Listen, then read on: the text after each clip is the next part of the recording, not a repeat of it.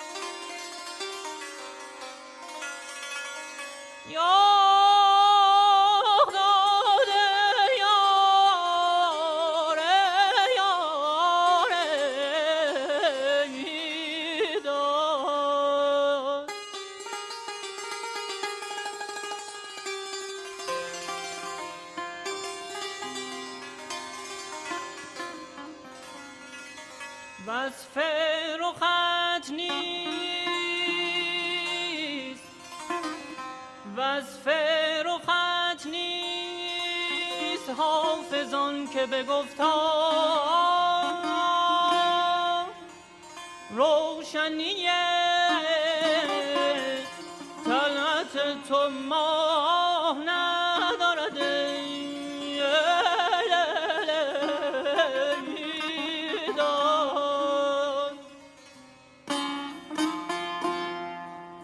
درود بر شنوندگان ارجمند و میترای عزیز خب این صدا رو من نمی‌شناسم و این آواز رو هم نمی‌شناسم. چیکار کنم حالا؟ ببین چه خوبه سری میری سر اصل مطلب. نه اینکه تو دوست داری من برم سر فرع مطلب. درود بر تو اسکندر درود بر همه شنونده های عزیزمون. صدایی رو که شنیدیم صدای آقای امیر اسنعشری متولد 1363 در ایران هستند آقای اسنعشری در حال حاضر دانشجوی دکترای زبان و ادبیات فارسی هن. موسیقی رو از کودکی آغاز کردن به واسطه پدر و پدر بزرگشون که با موسیقی آشنا بودن اونها هم دستی بر موسیقی داشتن. در این سالها خیلی جدی آواز رو دنبال کردن و عجب. حاصل ببینم تو چجوری همش آکادمیسیان ها رو میاری؟ من یعنی می‌خوام؟ بگم که نسل جوون چقدر نسل تحصیل کرده؟ چی بگم دیگه خدا کنه که شما نسل جوون در موسیقی هم همینطور صد درصد. اتفاقا در مورد این مبحث هم امروز خیلی مفصل با آقای اسنشری صحبت کردم. اول در مورد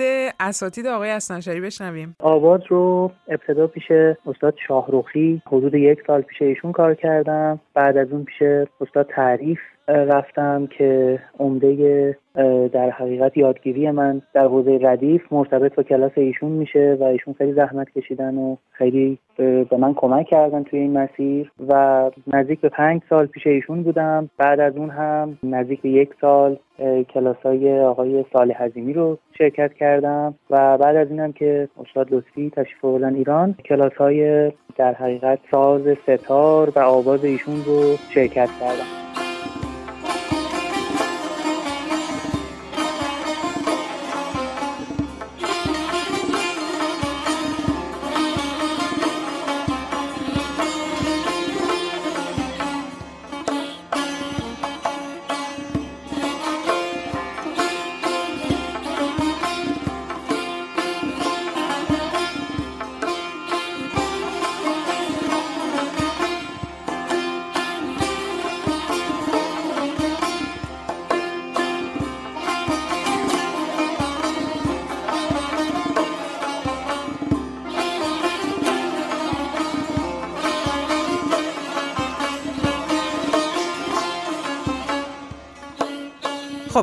که شنیدیم آقای اسنعشری از اساتیدشون گفتن و متوجه شدیم که ایشون نزد استاد لطفی هم بودن و از اونجایی که این تجربه در زمانی که آقای لطفی به ایران برگشته بودن برای خیلی از افراد فراهم نشده بود و در هر صورت خیلی تجربه نابی بود که می‌تونست کسی با آقای لطفی این تجربه رو انجام بده. از آقای اسنعشری خواستم که از این تجربه ناب برامون بگن. ما همیشه با ساز استاد لطفی لذت می‌بردیم و خاطرات متعددی داشتیم و آرزومون این بود که شاید یک بار ایشون رو از نزدیک ببینیم. وقتی که میان ایران و یا بتونیم کنسرتی از ایشون رو شرکت بکنیم. من خودم واقعا همیشه آثار ایشون رو دور هر کار خصوصی که بود کار منتشر شده بود که سعی می‌کردم اون رو بگیرم و بشنوم. و وقتی که این وقت رو داشتیم که استاد لطفی بازگشتن به ایران و قصدشون این بود که دیگه برای همیشه بمونن ایشون کلاس هایی رو توی مکتب خونه شروع کردن که از صبح زود تا می‌تونم بگم هفت هشت بعد از ظهر این کلاس ها دایر بود و ایشون به صورت خستگی ناپذیر. این کلاس ها رو با هنرجوهای متعدد برگزار می‌کردن.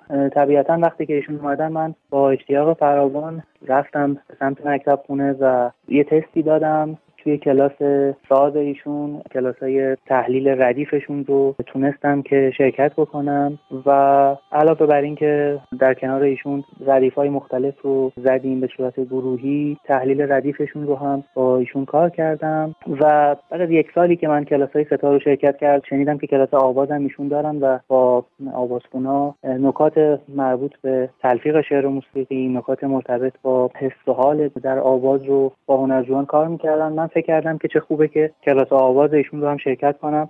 خیلی جالب بود. اون روزی که رفتم مکتب خونه ایشون نشسته بودن روی یه صندلی معروفی که همچنان هم توی مکتب خونه هست و منو که دیدم گفتن که آیا اصلا شری تو برای چی اومدی اینجا؟ امروز که کلاس ساز نداریم. گفتم که استاد من اومدم برای اینکه کلاس های آوازتون رو هم شرکت بکنم. و ایشون خندیدن و گفتن که نه تو همون سازی که می‌زنی خوبه دیگه نیاز نیست دیگه. برای چی می‌خوای آواز بخونی؟ برو همون سازو بزن. گفتم استاد من یه مقدار آوازم کار کردم دوست دارم که بیام کلاس های آوازتون هم شرکت بکنم. خلاصه با یه مقدار اصرار ایشون که نه و اصرار من که حتما این کار بشود. ایشون لطف کردن ایده دادن که من رفتم سر کلاس و خب اونجا از هنرجوها تست می‌گرفتن. نوبت منم که رسید باز با یه انکاری به من گفتن که خب بخون ببینم چی می‌خونی. منم یادم نیست چند بیتی رو خوندم و هنوز کامل آوازم تموم نشده بود که ایشون آواز منو قطع کردن. گفتن که من فکر نمی‌کردم که تو انقدر جدی آواز رو کار کرده باشی. تو حتما از این هفته کلاسای آواز من رو شرکت بکن و مدتی از این موضوع نگذشت که من کلاسای آواز و ساز ایشون رو همزمان می‌رفتم و به شوخی گهگاه می‌گفتن که من یه کلید این مکتب خونه رو باید بگیرم برای تو یه دونه بسازم که دیگه اینقدر نری خونه و بیای چون همش اینجا هستی. چون ما علاوه بر اینکه این دو تا کلاس رو شرکت می‌کردیم کلاسایی هم با بچههایی که نوازنده بودن اونجا آواز یا ساز تمرین می‌کردیم و خب خیلی توی مکتب خونه می‌رفتیم و میومدیم بعد فکر می‌کنم سه چهار ماهی شاید نگذشته بود از این موضوع که از مکتب خونه با من تماس گرفتن گفتن که آقای لطفی برای گروه بازسازی شیدا شما رو انتخاب کردن و بیاین مکتب خونه با ایشون صحبت کنید که دیگه من رفتم اونجا و تو آقای شیدا ایشون به من این موضوع رو گفتن و من واقعا اصلا شاید نتونم اون احساسم رو توصیف بکنم که چه احساس عجیبی رو تجربه کردم و با کمال میل این موضوع رو پذیرفتم. و همون شد که ما علاوه بر این دو کلاسی که من می‌رفتم خدمتشون دیگه هفته دو بار هم با گروه بازسازی شیدا با دیگر دوستان که در گروه بودند و قبلتر از من کار شروع کرده بودن من به عنوان خواننده اضافه شدم و محصل کار بعد از یک سال تمرین پیوسته همون کنسرت اردیبهشت 87 بود که میشه گفت اولین کنسرت گروهی استاد لطفی توی ایران بود. چون قبلش توی نیاوران خودشون کنسرت داده بودن ولی گروه های سگانه شیدا برای اولین بار توی اردیبهشت 87 در تالار وزارت کشور سه شب به روی صحنه رفتن و نزدیک به 9000 نفر هم بازدید کننده و در حقیقت مخاطب داشت که من هم این فرصت رو پیدا کردم که در سن 24 سالگی با نظر لطفی که ایشون داشتن و اعتمادی که به جوانها و همسال بنده داشتن این فرصت برام ایجاد شد که بتونم کنار ایشون روی صحنه برم و خیلی خاطره می‌تونم بگم خاطره خاصی بود برای من به این به این خاطر که من قبل از اون کنسرت داشتم توی ایران با گروه های دیگه از جمله گروه نهفت کار کرده بودم. اما اینکه در کنار ایشون و با اون تعداد تماشاگر روی سن رفتن واقعا کار هیجان انگیز و سختی بود برای من و با حمایت هایی که ایشون کردن خوشبختانه فکر می‌کنم نتیجه کار نتیجه خوبی بود. و یادمه که ایشون هر سه شب اون اجرا رو ضبط کردن برای اینکه از بینشون یک شب رو انتخاب بکنن برای انتشار. و دقیقا همون شب اول رو هم ایشون انتخاب کردن گفتن که این اجرا از همه اجراها حس حال بهتری داشته و بعد از اینکه اون شب اول اجرا پایان یافت ایشون به سمت من اومدن. صورت منو بوسیدن و من هم به پاس قدردانی دست ایشون رو بوسیدم و این خاطره هیچ وقت برای من فراموش نخواهد شد و همینطوری که گفتیم شاید این نقطه عطفی بود در دوران هنری من و نگاه من رو به آواز و موسیقی تغییر.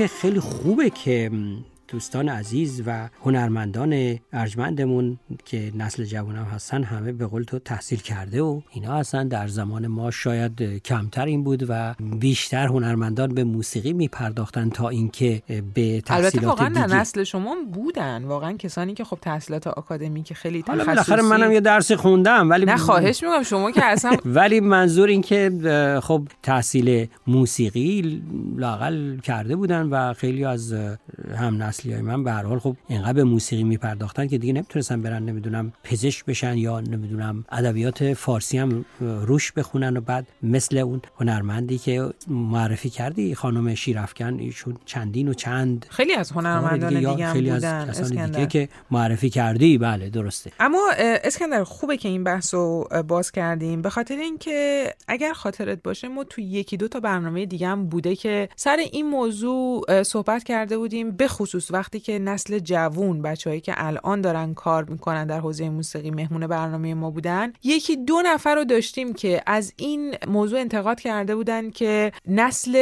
در واقع قدیم موسیقی به خصوص در مورد موسیقی اصیل داریم صحبت می‌کنیم موسیقی سنتی ایرانی. خیلی به نسل جوون شاید بها ندن شاید خیلی اونها رو قبول نداشته باشن.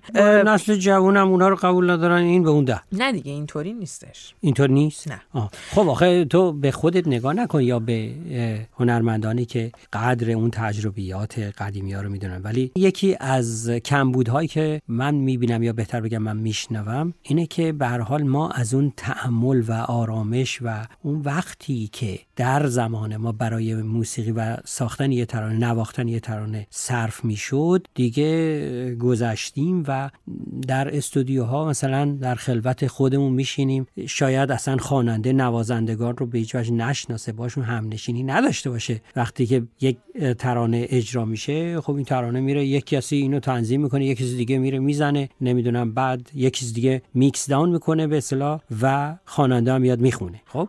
و در زمان ما ولی نمی‌شد که چنین کاری رو بکنیم. من خودم در رادیو که سالها بودم خب ما 17 نفر 18 نفر بودیم. ما با همدیگه باید می نواختیم و من هیچ وقت یادم نمیره که هر کسی یه اشتباه می‌کرد ما دوباره باید این ترانه رو می‌زدیم. آره ولی خب می‌تونه خیلی از عوامل دیگه هم الان مؤثر باشه توی این داستان. اما ام، پیرو همین صحبت هایی که داریم می‌کنیم برای مثال خود آقای لطفی که امروز هم خیلی در موردشون صحبت کردیم نقدی رو که شاید یه سری از موزیسین ها و خواننده های جوون الان دارن که خب نسل قدیم موسیقی ایران به اونها بهانه میدن رو رد می‌کنه. به خاطر اینکه آقای لطفی با آقای اسناعشری زمانی که روی صحنه میرن آقای اسناعشری فقط 24 سال داشتن. من چون در واقع این فرضیه رد میشه با آقای اسناعشری سر این ماجرا صحبت کردم و از ایشون خواستم که ایشون در مورد تجربیاتشون در این خصوص صحبت بکنن. من فکر می‌کنم که شاید مثال خود آقای لطفی این موضوع رو روشن بکنه. ایشون وقتی که برگشتن طبیعتا توی مصاحبه هایی هم که با ایشون شده اگر بخونیم همه هست که خبرنگارا دائم می‌پرسن که خب پس ما قراره که دوباره افرادی که قبلا تو گروه شیدا بودن رو با حضور شما توی کنسرت ها ببینیم. قراره که مثلا استاد شجریان استاد ناظری و مثلا گروه کامکاری که اینا همشون عضو گروه شیدا بودن دوباره برگردن و توقع همون کنسرت ها رو از آقای لطفی داشتن و من می‌تونم بگم که شاید مصاحبه ای نبود که ایشون راجع به این موضوع پاسخ نده و حرفشون هم این بود که اگر اون زمان اون افرادی که الان به عنوان استاد شناخته میشن فرصتی براشون فراهم نمی‌شد که روی سن بیان تجربه بکنن آزمون و خطا بکنن ما الان نسلی رو نداشتیم که بتونه نسل بعدی رو آموزش بده. به خاطر همین تاکید من این هستش که من از این جوونا استفاده بکنم. و ایشون می‌گفتن که جوونایی که الان من دارم روشون کار می‌کنم از لحاظ تکنیک و از لحاظ دانش موسیقایی چیزی از گروه های قبلی افرادی که قبلا تو گروه بودن کم ندارن و شاید به خاطر امکاناتی که بعدها تجربیاتی که ما در اختیار اینا قرار دادیم این امکان براشون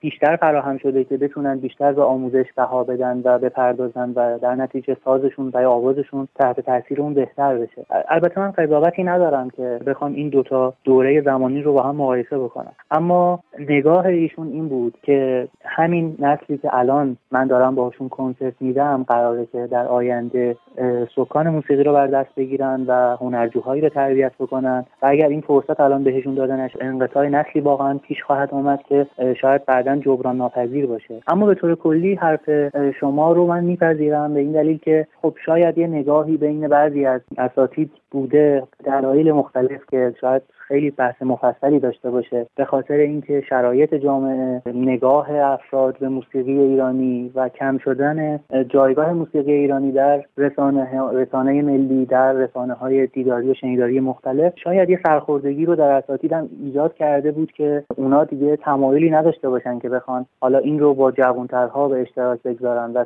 سعی می‌کردن که خودشون کار مستقل انجام بدن یا با هم نسلهای خودشون کار بکنن. اما به نظر من هم اگر ما این کار رو نکنیم و به جوانترها بها ندیم.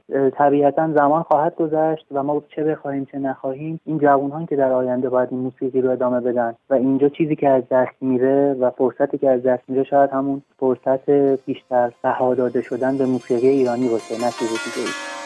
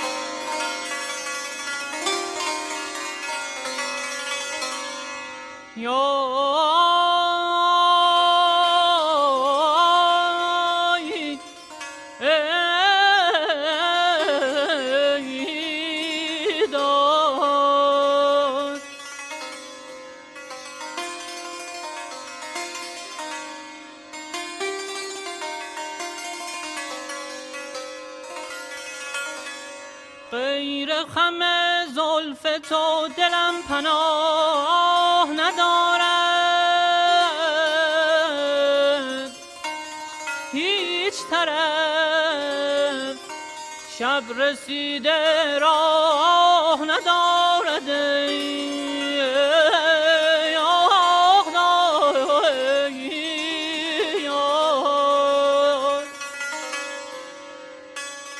حالا برو سراغ آواز ابو عطا ببینم که در این موردم سوالاتی کردی. بله بشنویم. این آواز در حقیقت آوازی که قبلا خونده شده بود و ما سعیمون این بود که این آواز رو دوباره بازخوانی بکنیم. به دلیل همون اعتقادی که آقای لطفی داشتن برای اینکه ما می‌گفتن ما برای اینکه بتونیم یه اثری رو جدید خلق بکنیم هم از آواز موسیقی یا قطعه ضربی باید اول یه نگاهی به پیشینمون داشته باشیم و با توجه از اون داشته هامون بنای جدید رو بسازیم. و اون بنا رو برای مخاطب شکل تازه ای بهش بدیم. کاری که توی این کنسرت انجام شده میشه گفت یه بازخانی هست از آوازی که استاد امیر قاسمی در سن کهولتشون اجرا شده بود و به صورت خصوصی توی نوار کاست ضبط شده بود و ما با پیشنهادی که لطفی داشتن قرار شد که این آواز رو مو به مو سعی کنیم تا اونجایی که امکانش هست بهش نزدیک بشیم تا با همون ظرافت ها با همون سلیقه شنیداری و با همون آیتم هایی که توی این آواز رعایت شده از نوع خوندن شعر نوع تحریرهایی که اجرا میشه اون سبک و شیوه رو برای مخاطب به اجرا بگذاریم. تا مخاطب با دوباره شنیدن این آواز ببینه که ما چه گنجینه ای داشتیم که شاید به دلایل مختلف الان دیگه شاید آدما اونها رو نشنون. حالا به دلیل اینکه کیفیت صوتیشون پایینه یا اون سنی که اون آواز خونده شده توسط استادی کهولت سن اجازه نده که همه از اون آواز بتونن اونطوری که باید شاید بشنونش یا ازش لذت ببرن. این آواز هم تلاشی بوده برای بازخوانی آوازی که استاد سلیمان خان امیر قاسمی قبلا خونده بودنش و تلاش شده که تا اونجایی که ممکن هست بهش نزدیک بشیم و اون حس رو به شنونده القا بکنیم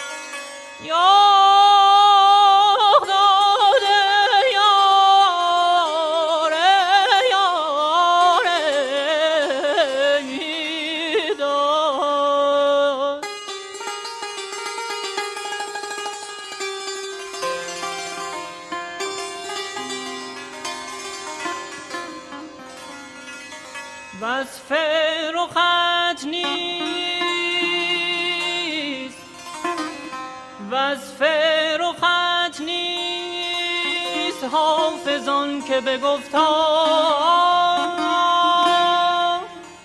روشنی طلعت تو ماه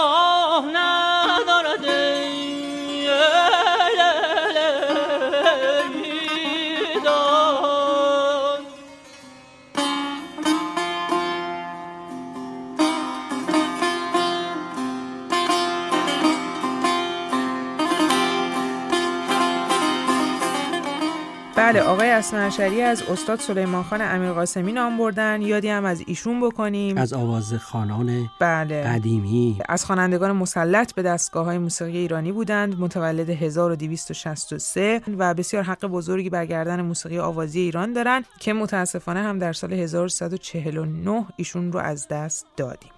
خب دیگه چی داریم؟ این که در مورد کارهای آقای اسنعشری عزیز هم اگر مایل هستی بریم بشنویم. من اولین کارم به عنوان ایران هنگام کار است به همراه گروه نهفت و آقای جهانشاه سارمی منتشر شد که من اون موقع 21 سالم بود که اولین کارم منتشر شد. دومین کارم همین کنسرت در حقیقت اردیبهشت 87 بود که تحت عنوان کنسرت گروه های سگانه شیدا به صورت تصویری منتشر شد. کار بعدی هم با گروه خود استاد لطفی مجددا یه بزرگ داشتی بود برای کارهای استاد تاهرزاده همایونی که ایشون خونده بودن با عنوان پاسداشت از تاهرزاده و کار بعدی هم با عنوان سوی بیسو که بر روی ترجیبند حاطف اصفهانی آهنگسازی شده بود و کار آخری هم که از من منتشر شده عنوانش هست سرود که چند ماهی هست در بازار هست.